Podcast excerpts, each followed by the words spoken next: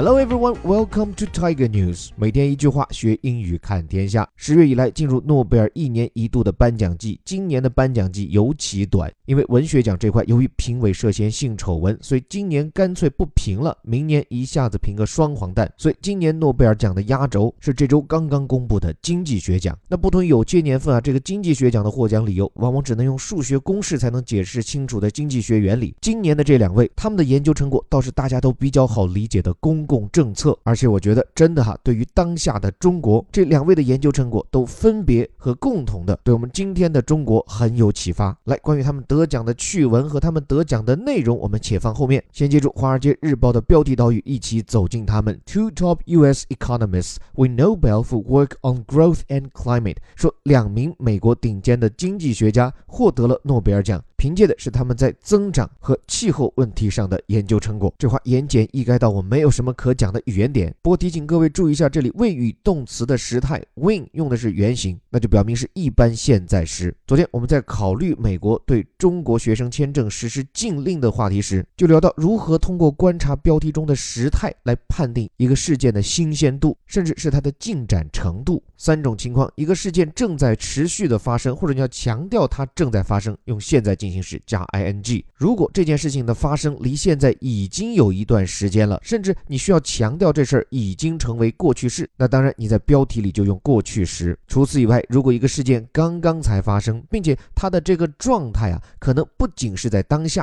比如像在这里获得诺贝尔奖 win Nobel， 那么这种刚刚发生并且这个行为的状态会具有延续性，我们就用这里这个一般现在时。那这里提到了两位经济学家，他们虽然同时获奖，理由却有所不同，一个是由于关于增长论的论述，另一个则是和气候问题相关。具体我们来看导语 The Nobel Prize in Economic Sciences was shared by Americans， 就是诺贝尔经济学奖是被两位美国人给分享了。注意，这里是诺贝尔经济学奖，它的全名大名叫诺贝尔经济科学奖。稍微各位留意一下的是这当中的细节，比如说首字母的大写，你看每个单词的首字母都大写，除了那个虚词 in， 这点其实在我们中文很多名称的翻译中很关键很实用。像我昨天去到我们的四川省人民医院，我看他家还挂了另外一个牌子叫四川医学科学院，就很大的一块牌匾立在正门，下面还有英文表述叫做四川 Academy of Medical Sciences， 就其实这个表述本身没有问题但是他把每个词的首字母都大写了，包括那个虚词的 of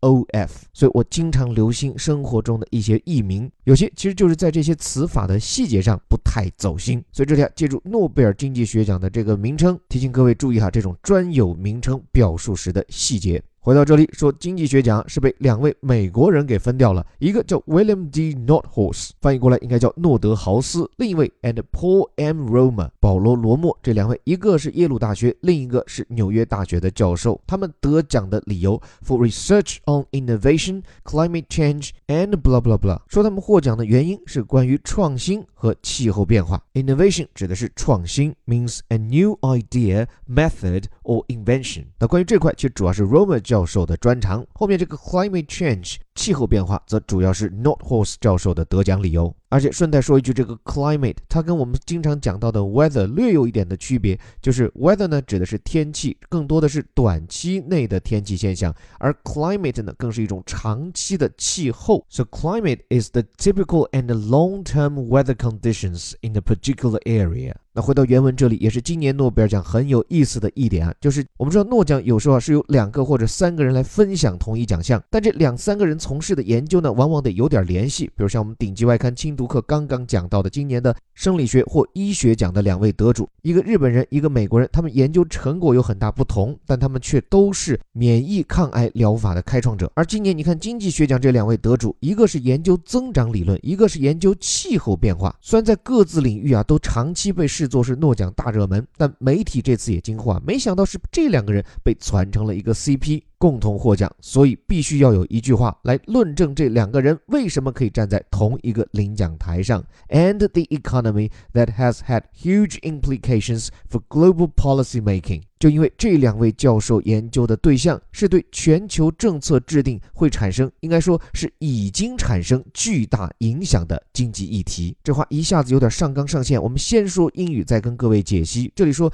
他们所研究的这个经济或者经济问题是 has had， 那就是已经产生了或者已经拥有了。Huge 指的是巨大的 implication， 这个词你可以把它理解为 effect， 就指的是一种效应、影响，或者叫做未来的意义。So implication means a possible future effect or result of an action, event, decision, etc. 总之就是一项政策可能会对未来造成的影响或者效应谓之 implication。所以我们会说，比如说政治效应叫 political implications， 然后一项政策产生的实际效应或者实践中的效应叫 practical implications。另外，验证一个政策或者事物的后续效应、效果，可以叫 examine the implications of blah blah blah。回到这里，说到这两位美国经济学家，他们所研究的经济议题对于全球性的政策制定叫 global policy making。这个 policy making 决策、政策制定，前面在关于 global 全球性的，那都是诸如像经济如何从根本上增长，或者气候变化我们应该如何应对，这种关乎全人类生存发展的基本议题。所以华尔街日报最后这句啊，是把这两位经济学家他们的最大公约数给拎了出来。那这里也跟各位简要介绍一下这两位经济学家 Nordhaus，把他名字排前面，估计因为他年纪偏大，已经77岁的老教授了。他的本科研究生都在耶鲁读的，博士呢去了 MIT， 后来从麻省理工拿到学位，又回到自己的母校。从1967年开始，他就一直在耶鲁大学任教，而且直到现在 Nordhaus 教授和他太太也一直住在耶鲁大学所在的 New Haven 纽黑文小镇上。这个小镇不久前我才去过啊，非常美丽，各中的欧式建筑啊，美的让你觉得不叫不可方物，应该叫美的都不像在美国了。那么在这片美丽的土地上，这位 Nordhaus 教授啊，他最大的成就就是尝试对气候变化造成的影响用经济学的方式来进行评估，并且成为了这方面的先驱人物。而且他最重要的一项对公共政策的推动，就是积极推动各国政府接受一个叫做碳排放税的东东，叫做 Carbon Emissions Tax，就是通过对高污染的企业甚至是国家征税的方式，用经济的手段来应对气候变化问题。他的这一贡献为什么很有意义哈？就是大家要理解一个经济学上的概念叫做成本外部化，这点尤其体现在环境污染中。就是你看很多企业哈，冒着浓烟或者是肆意的排放生产中的废水废渣，通过这种不计环保成本的方式生产出成本相对低廉的产品，从中获利。看似企业赚了钱，但是它造成的这个环境成本却要由这个企业外部的整个社会来为它买单。所以哈，在环保领域，现在全世界都认同的一个概念叫环境成本内部化，就是你这个企业如果在生产中你要产生废水废渣，那么你就必须要上相应的设备，或者你必须要为这些成本支付更高额的税单。这种将环境成本内部化的做法，恰恰它的理念先驱就来自这位 Nordhaus，你可以把它理解为，甚至我们可以把它尊称为是碳税之父。而且这次真的好巧，就是跟这个经济学奖在周一颁布的同一天，联合国发布的一份报告是占据了西方几乎你能想象的所有媒体的头版。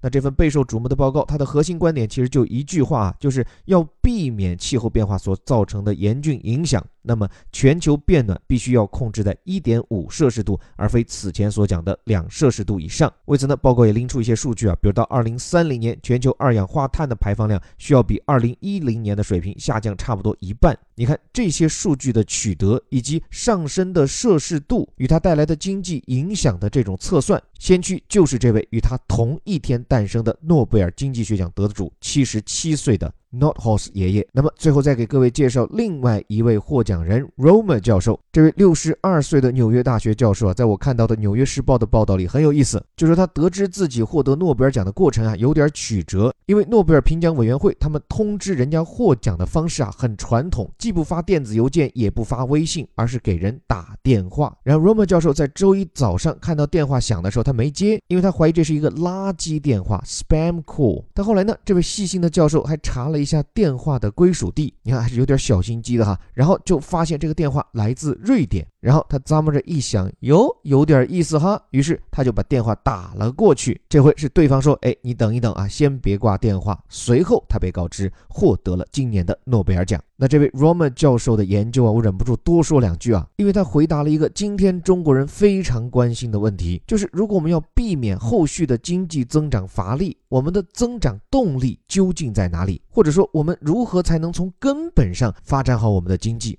在这方面 Romer 教授是一个经济理论的先驱，这个理论叫做 Endogenous Growth Theory， 叫做内生增长理论。就说白了，经济的增长主要是靠内在的而不是外在的力量。说得更直白一点，就是教授认为经济增长的根本动力在于技术创新。但这话听上去也没什么新意哈，别说是经济学家了，稍微读过初中政治的朋友都知道，这不就是强调生产力的重要性吗？但是这位 Romer 教授在这方面的核心贡献就在于，此前经济学家传统上就认为这个创新固然是好，但是这些新点子的到来那真的就是灵光乍现呀，就像乔布斯突然天上掉下来个苹果砸中他了，于是他创立了苹果公司，他推出了 iPhone 手机。总之，一个社会的创新，传统经济学家会认为这是一个可遇不可求的事情，但是 Romer 教授认为，其实政府或者说叫决策者，只要按照合适的配方进行积极的投入，那其实你是可以孕育出这样的技术创新的。比如说政府在研发方面的加大投入 Investing in Research and Development， 再比如制定合理的专利法规，这样既能让凭借新点子获得专利的人获得足够的回报，但又避免这些发明者一劳永逸地垄断这些专利所带来的好处。所以按照 Romer 教授的观点，一个国家加大对研发的投入，加大对专利的保护，同时要提防专利垄断，这样一个国家的政府就能够主动孕育而不是消极等待这种内生式增长的出现。另外，这位 Romer 教授非常积极地拥抱全球化，他倡导人与人之间应该建立一个越大越好的社区，因为这样的一个社区最大的价值不是说大家可以在里面做生意，而是可以交换信息，交换点子。 Romer 教授他自己就说啊，他认为全球化其实最重要的一点不是说什么做贸易挣点钱，它的最大价值其实是在于知识分享